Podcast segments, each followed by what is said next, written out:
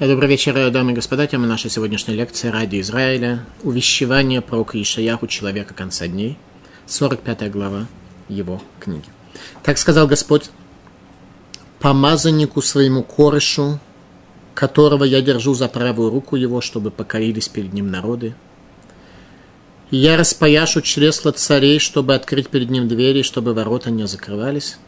Пророк Иешаяху упоминает, называет имя царя Персии, первого царя Персии, называя его помазанником своим, и говоря о том, что он отстроит Иерусалим, как то сказано в конце предыдущей главы.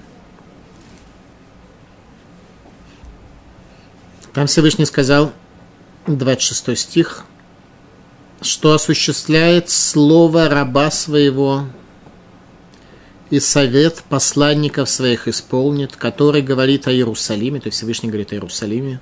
Он населен будет, после того, как будет разрушен первый храм.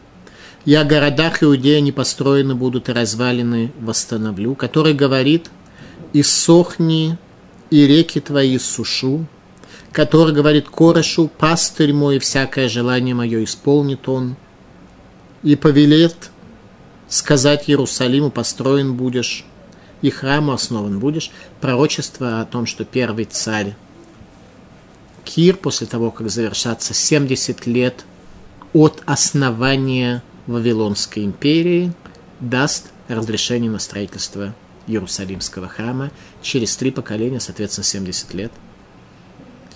И пророк Иешаяху произнес эти слова за 135 лет до разрушения храма, то есть за 187 лет до того, как исполнилось его пророчество. Поэтому, когда царь Кир таки стал первым царем Персии, Персидской империи, первое решение, которое он принимает, это отстроить Иерусалимский храм, дать разрешение на строительство Иерусалимского храма. Теперь благословение, которое за это он получил. Пророчество о благословении царю Киру сказано здесь. «Я перед тобой пойду, и неровности сравняю, двери медные сокрушу, и засовы железные сломаю. И дам тебе сокровища тьмы и клады сокрытые, чтобы узнал ты, что я Господь, вызывающий тебе по имени Бог Израиля».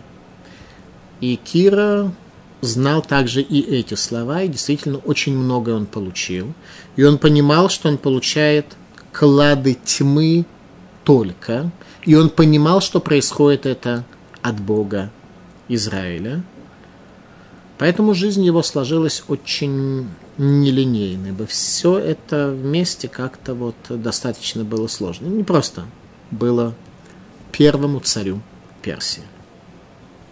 «Ради раба моего Иакова и Израиля избранника моего». Но нас это касается не в том смысле, что мы оплакиваем сейчас тяжесть и трудовые дни тяжелые царя Персии, а в том смысле, что, еще раз, тема нашей лекции «Ради Израиля». Все это происходит ради Израиля.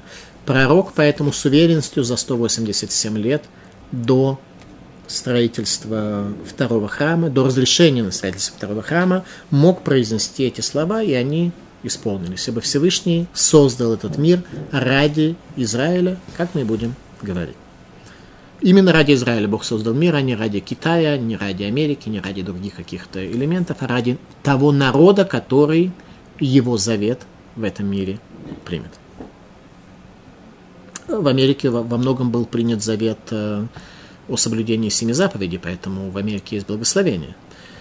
Те народы мира, которые примут свои 7 заповедей, действительно у них будет благословение, у них будет успех, и их страны будут стремиться незаконные иммигранты, которые проживают в странах, где орут 5 раз в день «Аллаху Акбар», и экономическое развитие абсолютно у них не работает, интеллектуальное развитие не работает, серость, бездарность. И они, естественно, населяют Европу, и как только они там оказываются, сразу же наступает разрушение, уничтожение той цивилизации, которая, соответственно, там построена. Таким образом, на все это, в конечном счете, ради народа завета, ради раба моего Иакова и Израиля, избранника моего, сказал пророк.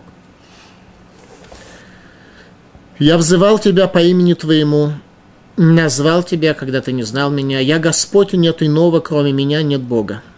Я перепояшу тебя, хотя ты не знал меня, чтобы знали от восхода солнца и до запада, что нет кроме меня. Я Господь, и нет иного.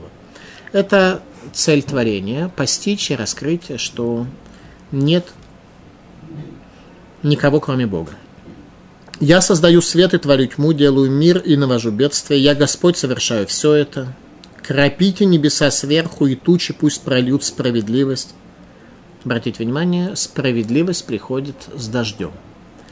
Тогда, когда дождь спускается с небес, то одновременно, можно сказать, что это является проекцией справедливости в этом мире. Кропите небеса сверху, и тучи пусть прольют справедливость. Раскроется земля, и принесут спасение, и праведность произрастет разом. Я Господь сотворил это, о ссорящийся с Создателем своим, черепок из черепков земных.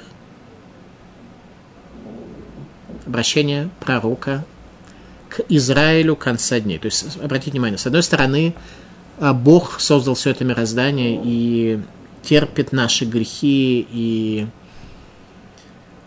создает великое в тайне ради Израиля, а Израиль находится в состоянии отрыва от духовной практики, о чем здесь пророк и предупреждает. Еще раз обратите внимание, насколько явно и очевидно, что это касалось не его поколения, а нашего поколения, конца дней. «О ссорящийся с Создателем своим». Мы нигде в Танахе не находим, чтобы люди Танаха ссорились с Создателями. Были несколько великих, которые имели какие-то позиции и так далее, но это был спор великих. А посмотри, как здесь написано. «О ссорящийся с Создателем своим, черепок из черепков земных». Тут земные черепки спорят с Создателем. «Скажет ли глина горшечнику своему, что ты делаешь? И изделие твое нет рук у него». Вообще, в нашем поколении изделие как раз иногда свидетельствует о том, что у создавшего его нет рук. «О, говорящий отцу, зачем ты рождаешь, и женщине, зачем ты мучаешься родами». Обычно все-таки родившиеся не говорят своему отцу и матери, онлайн то, что называется, в нужное время, зачем ты мучаешься родами, зачем ты рождаешь. Зато потом, задним числом, они вдруг начинают о чем-то спорить, о чем-то говорить, где они были в то время. «Так сказал Господь, святой Израиль и Создатель его, о будущем спрашиваете вы меня, о сынах моих и о творении рук моих поучать меня будете». То есть люди в конце дней спорят с Богом, но это не спор великих, как было в период Танаха, а глупости всякие, которые глиняные черепки говорят так, что только поднимают шум в этом мироздании, поднимается температура, и от всего всяких воскурений чуждых глаза начинают слезиться, и человек теряет окончательно вид пути, по которому ему следует идти. «Я создал землю, и человека сотворил на ней. Я руки мои распростерли небеса». Всевышний говорит, я создал человека. Я знаю, как человек работает, я знаю, как работает мое создание. И я этому созданию предложила определенную модель того, как не оказаться возле разбитого корыта. «Руки мои распростерли небеса, и всему воинству их я повелел быть. Я побудил его справедливости, и все дороги его выровню». Дальше говорит Всевышний, что я беру на себя ответственность за то, чтобы праведный человек шел по дороге, которую я для него буду выравнивать. Всевышний говорит, вы попробуйте, беру на себя ответственность. «Я побудил его к справедливости, и все дороги его выровню. Он построит город мой, изгнанников моих отпустит, ни за плату и ни за подкуп, сказал Господь Сваот». Снова пророк обращается к теме Кореша, который позволит строить храм. «Так сказал Господь, труд египтян и торговля кушиан и севаяне, люди рослые, к тебе перейдут и твоими будут.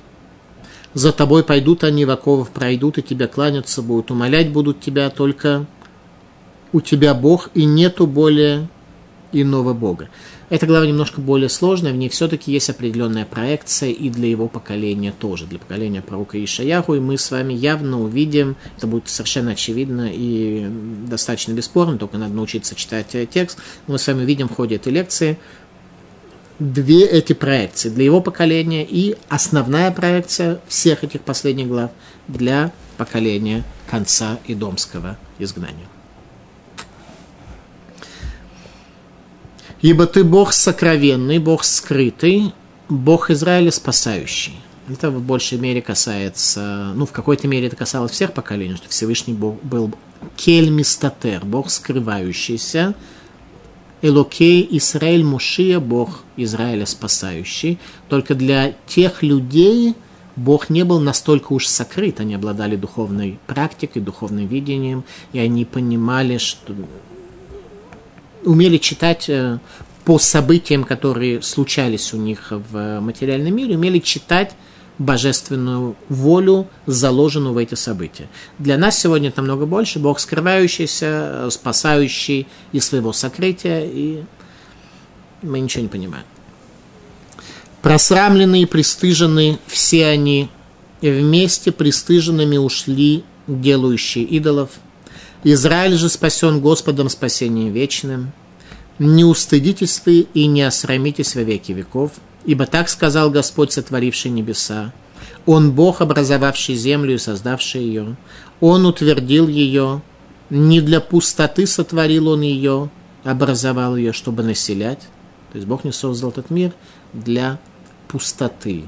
Поэтому человеку нужно населять ее и в физическом смысле, и в духовном смысле. «Я Господь, и нет иного. Не тайно говорил я, не вместе темном земли, не напрасно сказал я семени Яакова, ищите меня». Говорит Всевышний, события дарования Торы и моей связи с еврейским народом, они не в тайне происходили, они в высшей степени широко были раскрыты, зафиксированы средствами массовой информации. Целый народ видел все это глобальное, что произошло. После этого на протяжении веков близость между Богом и Израилем была таковой, что еврейский народ был удостоен чуда. Поэтому все это облегчает вам, ищите меня. Говорит Бог, что если бы даже в черной дыре, в темноте земли, в месте темном земли, я бы вам раскрыл Тору. Вы и тогда должны были стремиться разыскивать истину, а уж... Вот так, как Тора была дана, насколько это было публично, насколько это было известно и так далее, ищите меня. Это намного легче искать Бога в рамках еврейской религии. Ни у одного другого народа в истории ничего подобного не было. Что было у мусульман? То, что появился некий Мухаммад Магомед, который был пастухом, и сказал, что ему приснился сон, в котором Бог отказался от евреев и избрал арабов. Это все, что у них было. Что было у христианства. Некая история о человеке, которого то ли казнили, то ли не казнили. И на основании этого была создана новая религия. Все, что было. Больше ничего не было ничего. Посмотрите, сколько событий исторических, произошедших на глазах всего народа, было у нас. «Не тайно говорил я, в месте темном земли. Не напрасно сказал я семени Якова, ищите меня. Я Господь, изрекающий правду, говорящий справедливо. Соберитесь и придите, садитесь вместе, спасшиеся из народов, невежды те, которые носят деревянного идола своего и молятся божеству, не помогающему». Обратите внимание, мы порой любим молиться божествам не помогающим. «Скажите и представьте, пусть посоветуются вместе, кто возвестил это из древних времен, заранее сказал это, не я ли Господь? И нет более Бога, кроме меня, Бога справедливого и спасающего нет, кроме меня. Обратитесь ко мне, и спасены будете все концы земли, ибо я Бог, и нет иного. Собою клялся я, вышла из уст моих правда, слово непреложное, что мне покорится всякое колено, поклонится всякий язык. Только в Господе скажет мне правда и сила, к Нему придут и устыдятся все, негодовавшие на Него. В Господе оправдается и прославится все семя Израиля. Наша слава будет только в связи с нашим Богом, а не от того, что каждый из нас будет чурбана умело высекать из дерева. Мы, еврейский народ, вошли в историю этого мира не как плотники по изготовлению чурбанов и не как кузнецы, которые литых идолов изготовляют, а все-таки благодаря нашей связи с Богом. И наше знание, наш Талмуд привел к тому, что мы способны проявить себя и в других элементах знания, но мы должны при этом не забывать, где корень нашего знания, где корень всех наших способностей и энергии. Ради Израиля тема нашей лекции, 45 глава книги пророка Иешаяху. «Так сказал Господь помазаннику своему Корешу, которого я держу за правую руку его, чтобы покорились перед ним народы, и я распояшу чресла царей, чтобы открыть перед ним двери, чтобы ворота не закрылись. Я перед тобой пойду и неровности сравняю, и двери медные сокрушу, и засовы железные сломаю, и дам тебе сокровища тьмы», и так далее. Кир, царь Персии, помазанник Всевышнего, так Всевышний назвал, помазанник Всевышнего. В принципе, помазанник Всевышнего – это царь на царство в мире. Такое понятие есть у Всевышнего. Ну, по всей видимости, здесь не имеется в виду, что царь Персии, он все-таки царем Персии остался, никакого гиюра он не принимал и в Иерусалим сам не ходил. Он дал лишь разрешение время построить храм.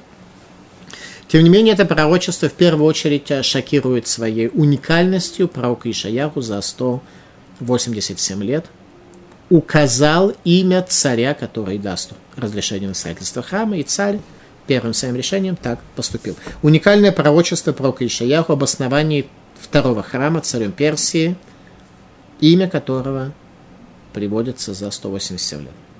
Сказано об этом в Деврей Хаямим, в летописях царей Иудеи. «Убышната хатлы кореш мелах парас». В первый год царствования Кореша, царя Персии, «лехалот два рашем бифир мияру», соответственно, завершению слова Всевышнего, указанного пророком Ирмияру, а именно пророк Ирмияру рассчитал 70 лет, о которых говорил пророк Иешаяху. «Ри рашемет руах кореш», Всевышний излил дух свой на Кореша, мелех Парас, царя Персии, «ваявер коль бехоль малхутов и гамба михтав ломар». И тот разослал по всему своему царству письмо, в котором говорится о строительстве храма. Теперь обратите внимание, что произошло. Всевышний излил дух на царя Кореша. То есть он действительно принял решение, действительно это было первое решение. И действительно он неплохо относился к евреям, и идея Иерусалимского храма ему не мешала. И действительно он не хотел неприятностей, не исполнить это пророчество. Тем не менее, механизм все-таки главный, это что Всевышний, согласно расчету пророка Ирмияху, излил в нужное время, согласно расчету пророка Ирмияху, излил на него дух Бога, лишив его свободы выбора.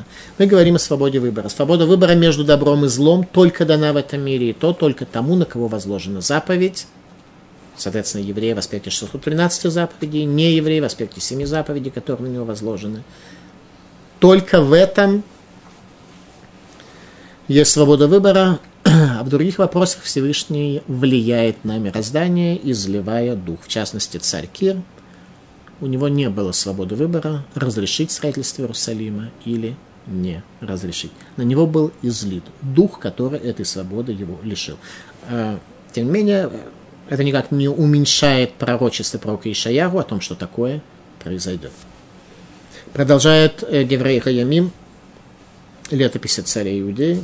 «Коамар кореш мелах парас». Так сказал в послании, которое царь Кореш разослал по всей Персии. «Так сказал Кореш, царь Персии. Коль мемлахот гаарец, все царства земли, натан ли рашем элуким элуки ашамаем». Все царства земли дал мне Бог Всевышний, Бог небес. Теперь обратите внимание, это Кореш сказал. Кого он имел в виду, какого Бога? Он был язычником. Какого Бога он имел в виду? Он сказал Бог небес. Он имел в виду единого еврейского бога. Еврейский бог ему дал, ему было очевидно, что еврейский бог ему, согласно пророчеству пророка Иешаяху, дал царство. Вегу пока далай, и он приказал мне ливнот лобайт берушалаем. Видите, тот самый бог. Он приказал мне построить дом ему в Иерусалиме, ашер бе Иуда, который в Иудее. Ми бахэм ми колямо.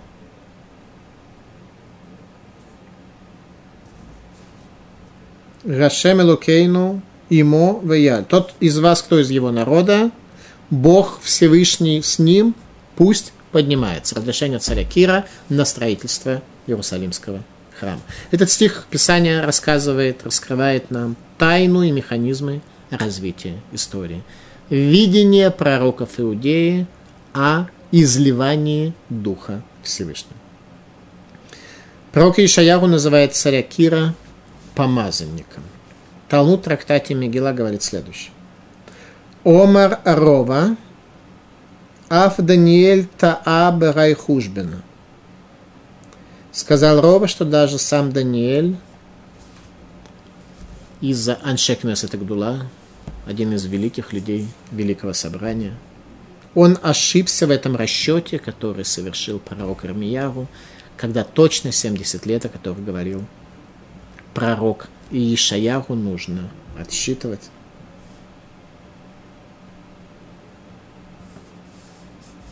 Как то сказано, Бешнатахатла Малхони Даниэль Биноти Бесфарим, как то сказано, в первый год царствования его, я, Даниэль, размышлял в книгах, продолжает Талмуд, Медикамар Биноти Миклальдета, из того, что сказано, я размышлял. Отсюда мы видим, что он ошибся. Каждый раз ты не можешь прийти ни к одному размышлению, не совершив предварительно ошибку. Потому что размышления все, истинные размышления, существенные размышления, те размышления, которые говорит Талмуд, они предполагают действительно возможность ошибиться. «Миколь маком кашу края хададит». Тем не менее, два стиха противоречат один другому, говорит Талмуд. «Ктив милот лебавель, вектив леховат Ярушалаем». Написано в одном тексте пророка Иешаяху, что 70 лет после основание Вавилона. В другом стихе написано после разрушения Иерусалима 70 лет. Так все-таки после каких 70 лет храм будет отстроен? Между этими датами было 11 лет. От основания Вавилонской империи до разрушения Иерусалима прошло 11 лет. Соответственно, 70 лет от какой даты отсчитывается? Омарова левкида беалма. Рова говорит, что все пророчество пророка Иешаяху касалось только вспоминание Бога о Иерусалиме. А именно, что царь Кир разрешит строительство Иерусалима, он не будет построен, строительство Иерусалимского храма, он не будет построен, он только начнется строительство, это будет упоминание изгнанникам о Боге, о их храме, о их судьбе. И, соответственно, построен он же будет в дни царя Дария персидского, через 70 лет после разрушения храма. Дараш Равнахман ба Равхизда. Учил Равнахман, сын Равхизды, майдектив, что означают слова, коама рашем лемшихол и корыш. Так сказал Бог помазаннику своему Киру, корышу.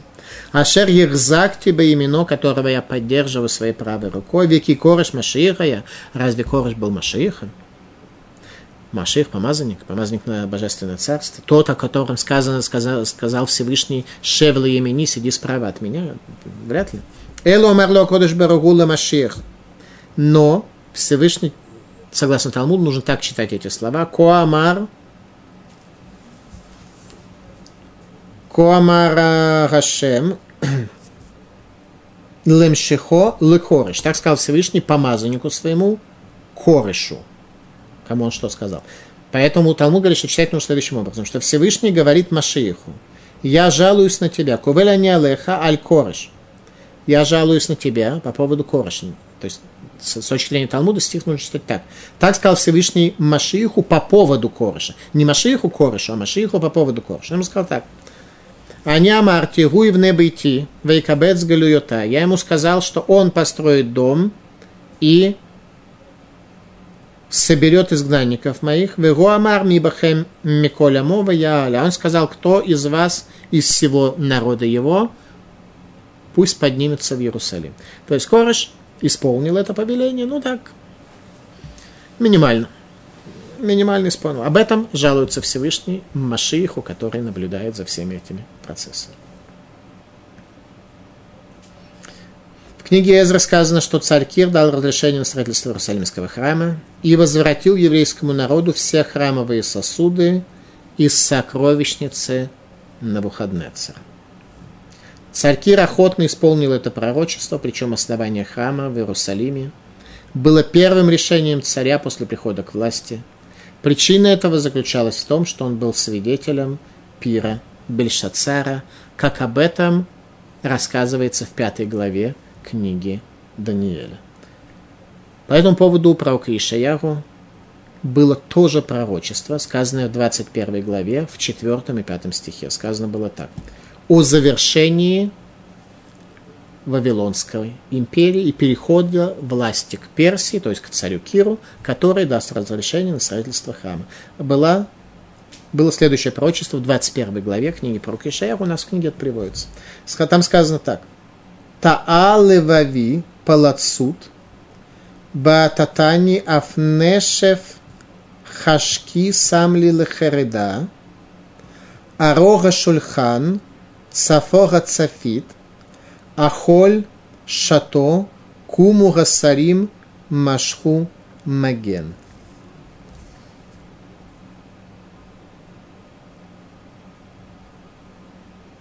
Ошиблось сердце мое, ужас охватил меня.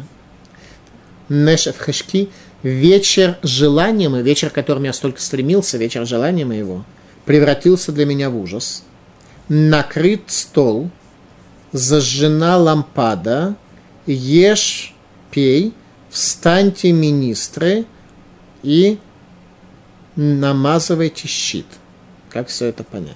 Ну, реализовалось это следующим образом, как в 5 главе книги пророка Даниэля было написано. Бельшазар, внук Навуходоносора, устраивает грандиозный пир и достает для осквернения сосуды Иерусалимского храма. И когда они хорошо выпили, то появляется рука, которая на стене написана «Такель, такель, мана-мана, такелю фарсин». «Посчитано, посчитано, взвешено и разделено твое царство». Такое толкование дал Даниэль тому тексту, который был написан. Теперь, почему Бельшазар устроил осквернение храмовых сосудов, ведь до него никто ничего подобного в Вавилоне не делал. Вавилоняне не были варварами, они не были дикарями, и на свои пьяные пирушки они из других храмов священные сосуды не доставали, не использовали, потому что это было неуместно. Возникает вопрос, что праздновали, о чем пир, чему посвящен. Посвящен он как раз неисполнению пророчества пророка Иешаяху о 70 годах, о том, что через 70 лет будет, соответственно, Иерусалим отстроен, а Вавилон ожидают поражения. Теперь, как отсчитывал 70 лет, мы уже знаем даже, что даже Даниэль ошибся в отсчете этих лет. Как отсчитывал, от какой даты отсчитывал 70 лет Бельшацар, он отсчитывал 70 лет от прихода Навуходоносора к власти. И, соответственно, прошло 70 лет, ничего не произошло, Иерусалимский храм не отстроен, Вавилон не ожидают никакие-то катаклизмы. И в этот же самый день, ровно юбилейный день, они нанесли поражение двум царям, Персии и Мидии. И эти цари вынуждены были сдаться и находились в том же самом дворе. Царь Кир, тот царь Кир, который помазанник Всевышнего, так его, он был назван, он находится в том же самом дворце, где устраивается в связи с этим большая пьянка, поскольку не только не оказался пророк Иешаяху прав, но даже в этот день Вавилон победил Персию, о которой говорил пророк Иешаяху. В результате, когда они хорошо отпраздновали это дело, появляется рука, которая на стене пишет слова. Тут же затряслись, как написано в книге Даниэля, коленки у Бельшацара. Он приглашает свою бабушку, жену царя Навуходоносора, которая говорит, что единственный человек, который может это истолковать, это Даниэль, потому что он просто видит истинную картину мира. Приглашают Даниэля, и он читает. Читать, оказывается, нужно... Буквы они знали, читать нужно было только не так, а сверху вниз. И тогда все читалось. Но в таком ужасе, в суматохе, когда появляется рука и пишет, они просто читали как-то линейно, нужно было сверху вниз читать. Короче говоря, Даниэль говорит, что, во-первых, вы ошиблись с расчетом 70 лет. 70 лет, о которых шла речь, это основание Вавилонской империи через год от того, что сделал Навуходоносор. То есть основал империю через год после того, как он пришел к власти. Соответственно, 70 лет нужно было отчитывать от этого. Но тоже для чего? Только для разрешения царя Кира. А после этого еще через 11 лет уже будет отстроен храм ровно через 70 лет после его разрушения. Во всяком случае... Что касается самого царя Бельшацара, который осквернил сосуды Иерусалимского храма, ему было дано Даниэлем очень простое и ясное и легко проверяемое пророчество. Даниэль сказал ему, что ты погибнешь сегодня ночью. Соответственно, это было очень конкретное пророчество, которое легко проверяется, оно исполнится или нет. Не то, что Даниэль сказал бы, что знаешь, все-таки... Экономика Вавилона будет падать каждый год на 2,3%, и валовый продукт будет прирастать весьма неэффективно, и валюта будет падать, валюторезервы будут истощаться, нефть не найдут до следующего исторического периода и так далее, и так далее. Даниэль не говорил всего этого, он дал весьма конкретный прогноз, конкретное пророчество о том, что ты погибнешь сегодня ночью. Доказать, что Даниэль не прав, можно было весьма простым образом. Это дожить до восхода солнца. Царь не справился с этой задачей. И ему на голову упала люстра по одному из мидрашей, по другому мидрашу его убили охранники этой люстры.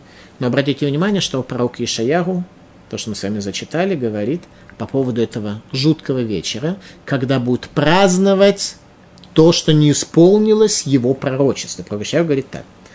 «Таэлевави, заблуждается сердце мое». Неправильно читают 70 лет.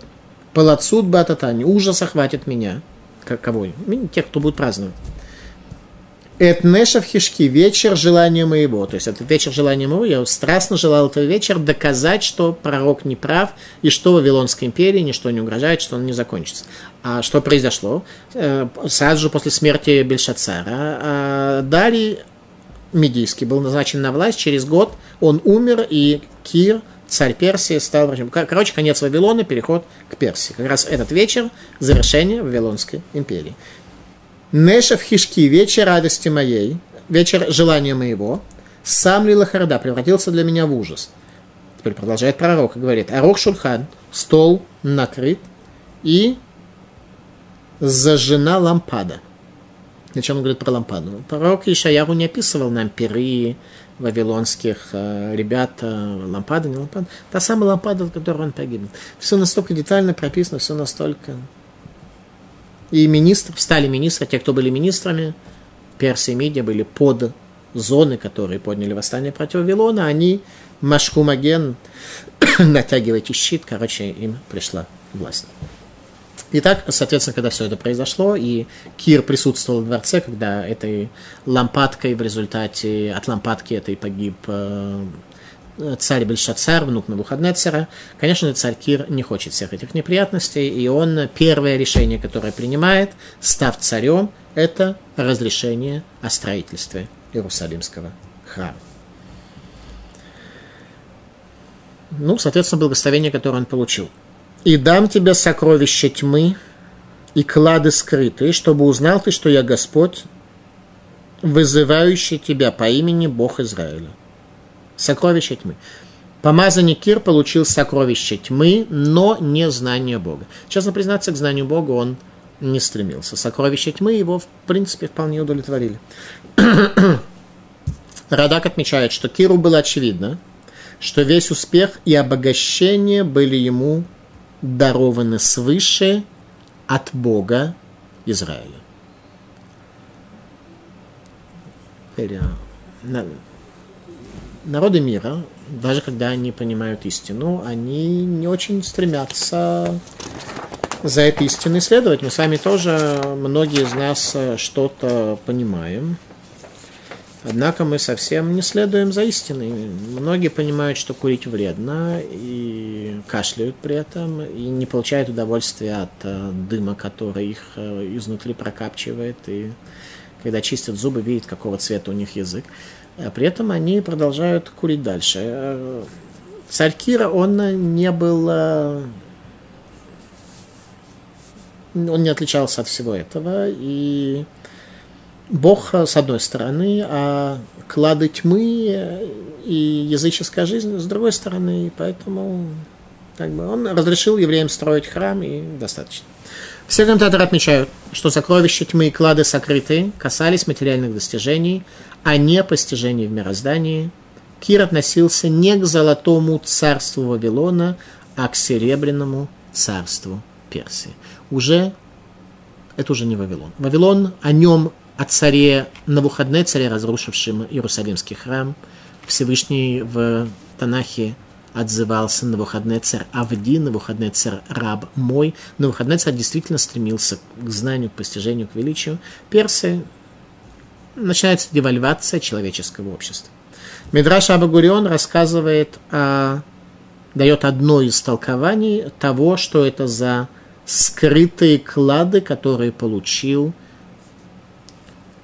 персидский царь Корыш. Умихихан раялу раошеразе. Понятно, что есть несколько объяснений, несколько точек зрения, потому что клады тьмы – это не нечто одно.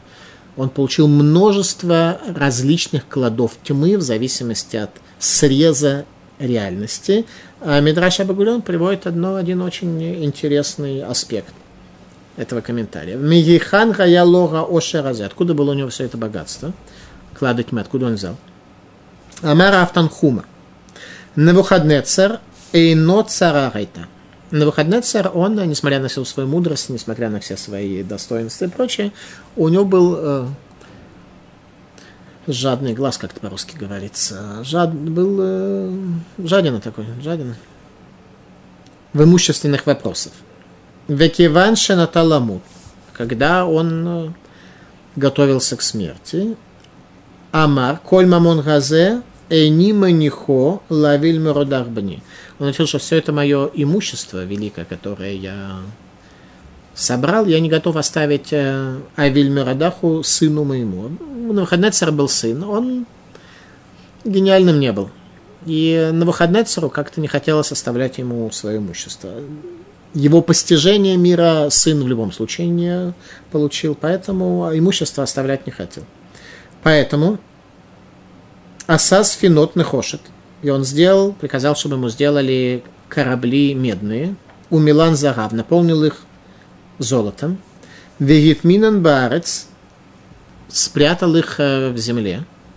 Верафах Праталерем. И над ними пустил реку Прат, вырыл канал, и река Эфрат потекла над этими кораблями золота.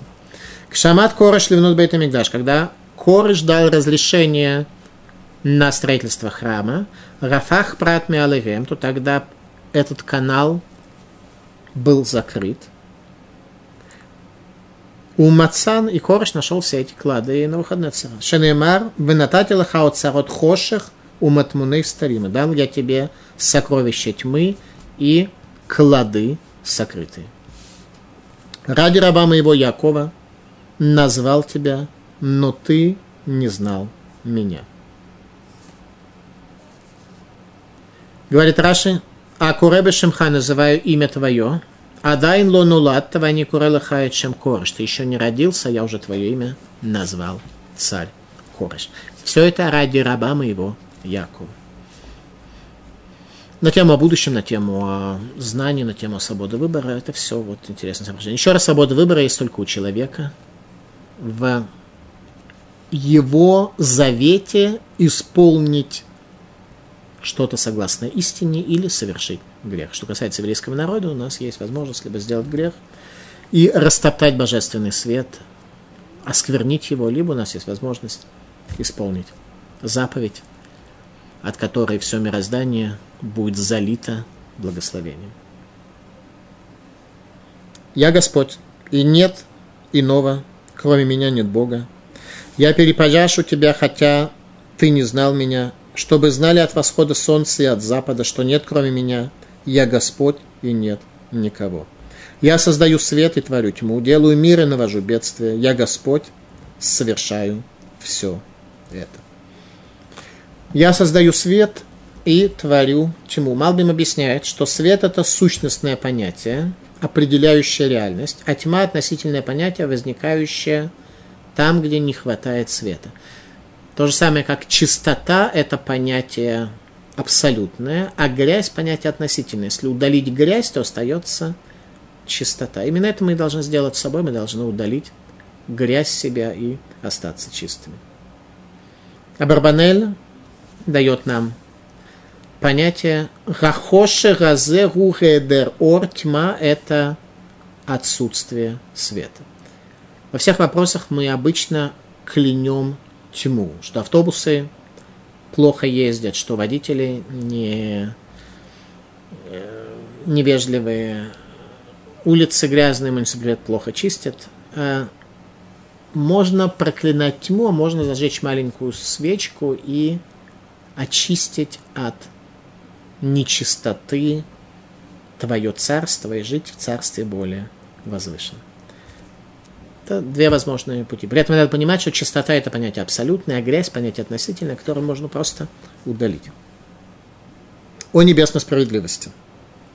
Кропите небеса сверху, и тучи пусть прольют справедливость, раскроется земля и принесут спасение, и праведность произрастет разом». Тогда божественная справедливость касается человека.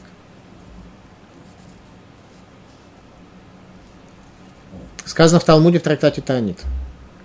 «Омер Раби Хама бе Раби Ханина, гадоль йом агшамим ки йом шенивру шамаим ваарец». «Велик дождливый день, как день, когда были созданы небеса и земля». Причем речь касается не только земли Израиля, где дождь может быть редкость, даже в России, в Литве, когда выпадает дождь, а само Литва происходит от слова «дождь».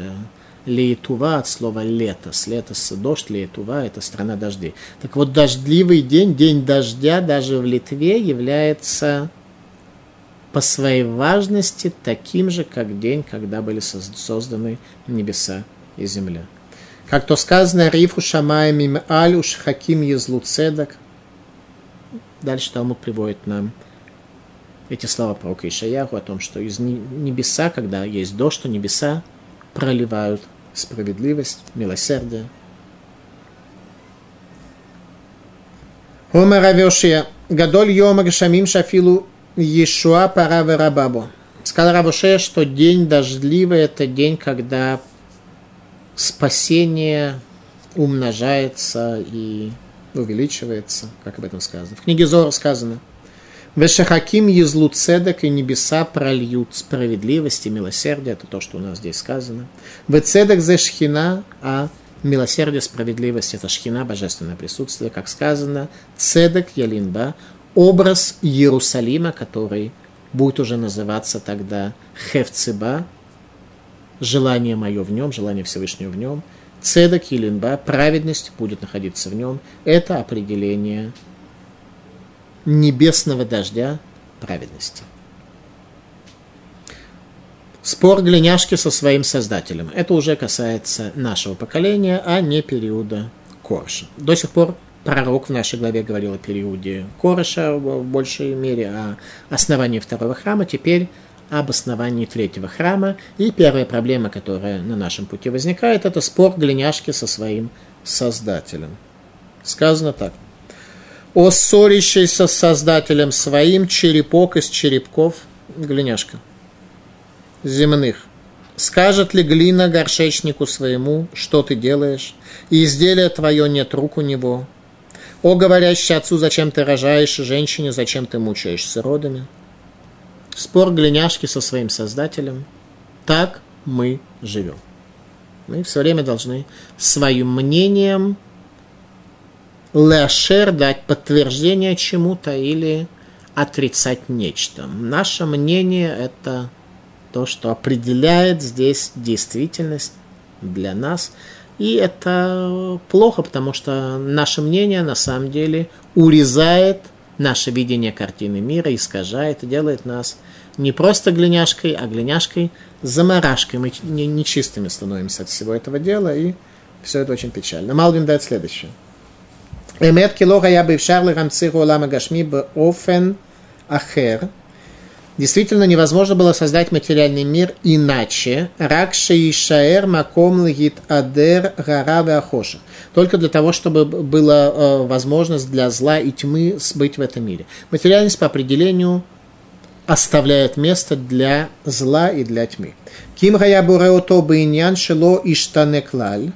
Вело ювсад, вело гая улам гашми. Если бы Всевышний создал этот мир так, чтобы не было в нем изменений и не было бы потери, и он не был бы материальным миром. Вегадам ло гая адам муркавми басар гедим ваатсамот рак малах орухани. И человек не был бы создан из телесного, а был бы только ангелом и духовным.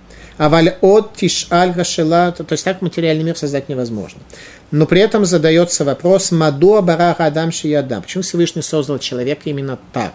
«Вейд голама гашми ши еолам гашми». Почему он материальный мир создал тоже материальным? «Адши мухрах ши маце» до тех пор, пока ты не будешь убежден в том, что все это произошло для того, чтобы был мациют равэгедер, чтобы это создание человека в его дихотомии духовности с одной стороны и материальности с другой стороны возникло бы в мире зла и отсутствия. Вот это отсутствие нам необходимо восполнить.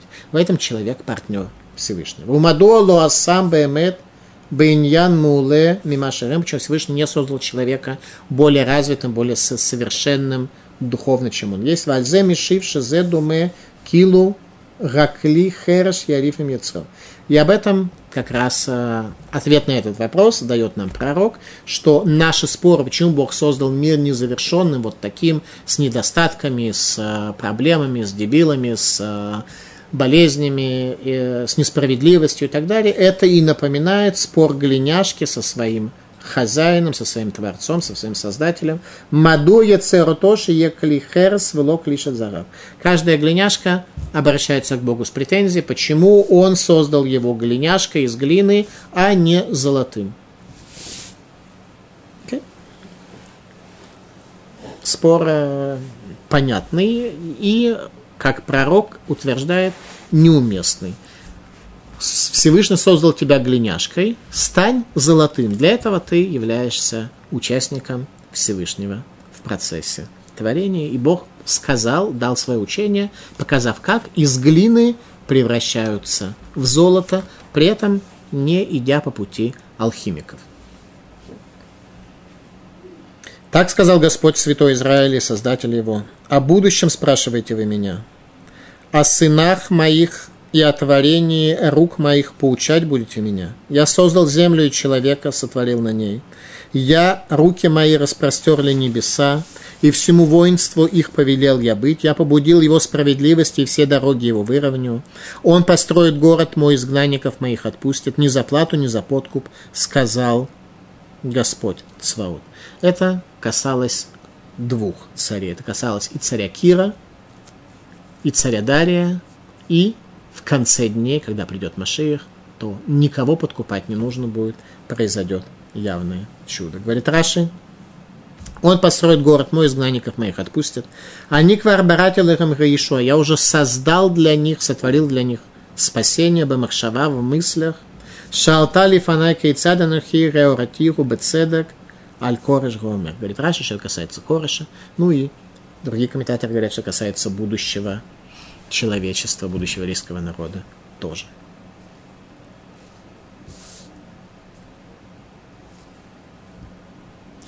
«Истинно ты, Бог сокровенный», 15 стих, «Бог Израиля спасающий». На иврите сказано так. «Ахен ата эль мистатер элукей Исраэль Мошия», «Ты поистине Бог сокрытый, Бог Израиля спасающий». Это состояние нашего нашей тьмы, нашего отсутствия, опустошения, неспособности видеть. Сказано в Торе в книге Шмот. «Вайомер лотуха леротит панай кило ирани хадам вехай». Всевышний говорит еще Моше: «Ты не сможешь увидеть мое лицо, ибо не увидеть меня человек останется жив». Лицо Бога. Сегодня мы даже затылка Бога не видим, мы даже руки Бога не видим. А все события, которые происходят в нашей жизни, мы однозначно объявляем случайностями, опасаясь среди этих событий найти некую закономерность. Но всегда нужно помнить, что человек отличался именно не... Слава человека была не в том, что он все называл случайностью, отрицал возможность закономерности, а именно когда он находил закономерности и доказывал их существование, и давал возможность пользоваться этими законами, закономерностями для развития экономики, материальной и духовной. Радак.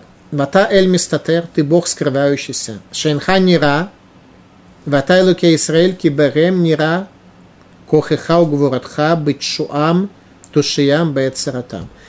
Ты сокрыт от них и спасаешь их в условиях сокрытия, говорит Радак. Мегила мукот.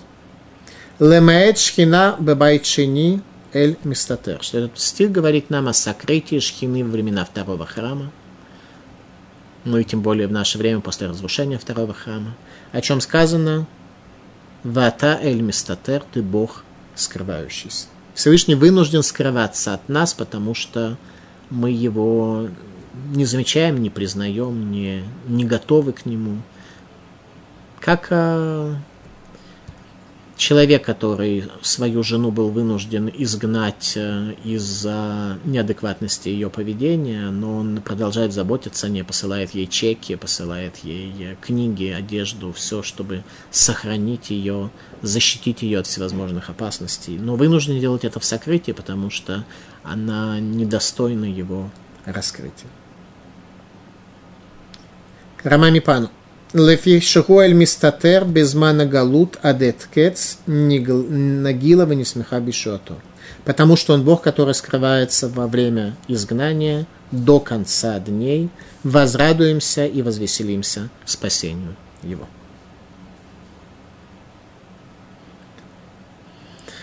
Просрамлены и пристыжены все они, вместе пристыженными ушли делающие идолов. Израиль же спасен Господом спасением вечным. Не устыдитесь свои, не осрамитесь во веки веков. Мы не устыдимся и не осрамимся во веки веков. Израиль спасен Господом спасением вечным.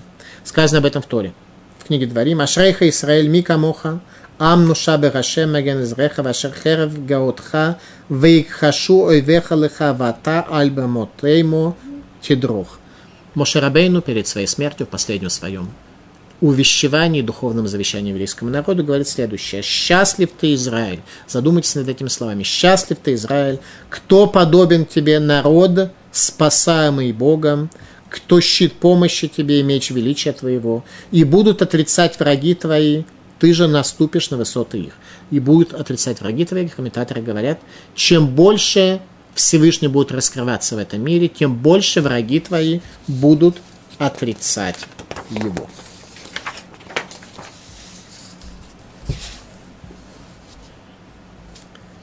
Ибо так сказал Господь, сотворивший небеса, Он Бог, образовавший землю и создавший ее, Он утвердил ее. Не для пустоты сотворил Он ее, образовал ее, чтобы населить. Я Господь, и нет иного. Всевышний не для пустоты создал эту землю. Простое толкование этого текста, что человек должен жениться, рожать детей, ибо Всевышний создал мир не для пустоты. Не для того, чтобы один человек жил в этом мире, не имея жены, не имея детей, не имея кому передать свой генотип, свое имущество, свой... дух, свою духовность, свое знание и так далее. Ликутей Аллахот. Лотоху барала шевет яцра. Не хаос создал Всевышний, чтобы он так вот независимо существовал. Шияулам юшав мибней даад гаюдиму макерим эт рибонам. Чтобы этот мир был заселен людьми знания, знающими, постигающими своего хозяина. Так к этой цели человек должен рожать своих детей, чтобы они имели знания и постигли своего Творца. Это суть воспитания, то, что мы должны. Так мы должны воспитывать своих детей. Виленский гаон в комментарии на Сефер де-Цниюта говорит следующее. «Ведаки кользман шейн зивук захарвана кива некраулам гатору бесот лот тору бара». Все время, пока нет связи между мужским и женским началом, между женихом и невестой, между мужем и женой, то тогда этот мир находится в состоянии хаоса, в состоянии опустошения. «Не тайно говорил я, — продолжает пророк, — не вместе темном земли, не напрасно сказал я семени Якова, ищите меня, я Господь, изрекающий правду, говорящий справедливо». Нам посчастливилось, что все эти вопросы, если кто-то задаст сомнения, насколько вот тут можно верить этому пророку, этому лектору, этой книге, этому не знаю кому, Всевышний говорит, что то, что было доказано исторически, археологически в истории нашего народа, столь достаточно, что идите, ищите, и хватит задавать глупые вопросы, говоря о том, что все это требует большего доказательства, и кто что знает. Все доказано, все известно, передано по традиции, раскопаны все эти города, Иерусалимский храм стоит, стена его видна до сих пор, все это было, все это существовало, идите, раскрывайте этот завет и духовность вашего народа. Не в земле тьмы я обращался к вам, Всевышний говорит. Не в земле тьмы, на горе Синай и в Иерусалиме, святом городе. Радак. Маамад гар Синай, лора я бесетер, убамком эрец хошех, шело раа вело шама адам кинегла неглети аль гар Синай лазар Яков. Да, Радак примерно это самое говорит, что не во тьме и не по секрету я передал вам Тору, а открыто в пустыне. Как говорит Малбим, Синайское откровение произошло не в тайне, не во тьме.